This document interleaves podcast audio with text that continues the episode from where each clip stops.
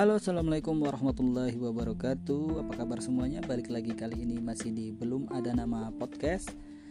Bersama gue Angga Putu Sumardi. Dan di episode kali ini uh, eh, Gue mungkin bakalan cerita Atau mungkin curhat Atau berbagi kisah uh, Tentang bagaimana pentingnya kita mengabadikan momen uh, saat ini supaya nanti momen ini bisa terekam dengan baik Siapa tahu barangkali momen ini ingin kita kenang lagi dalam sebuah foto ataupun video seperti itu.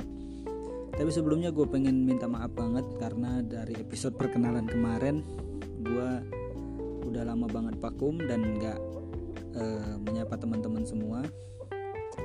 Di episode kedua kali ini, seperti yang tadi gue bilang, gue pengen berbagi cerita tentang pentingnya kita mengabadikan momen kehidupan kita saat ini untuk kita lihat atau kita kenang di beberapa tahun yang akan datang.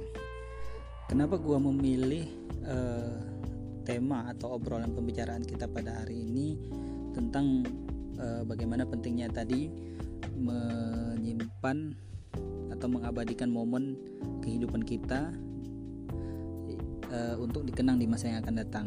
Mengingat juga ini sudah di penghujung tahun 2020 uh, siapa tahu nanti foto ataupun video kenangan-kenangan ini dapat dijadikan uh, pengingat ataupun dapat dijadikan semangat untuk mewujudkan resolusi di tahun 2021.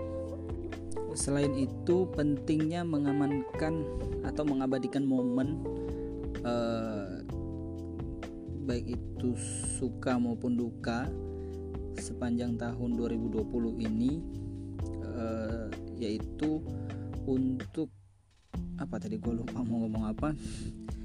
Uh, iya momen itu penting untuk kita simpan supaya nanti uh, momen ini bisa aduh suara apaan sih? Supaya nanti momen ini momen yang ada di tahun ini itu bisa kita kenang lagi dijadikan sebagai penyemangat di tahun yang akan datang dibagikan dijadikan sebagai bahan evaluasi uh, resolusi. Jika di tahun 2020 misalnya uh, dalam sebuah foto memperlihatkan bahwa kayaknya uh,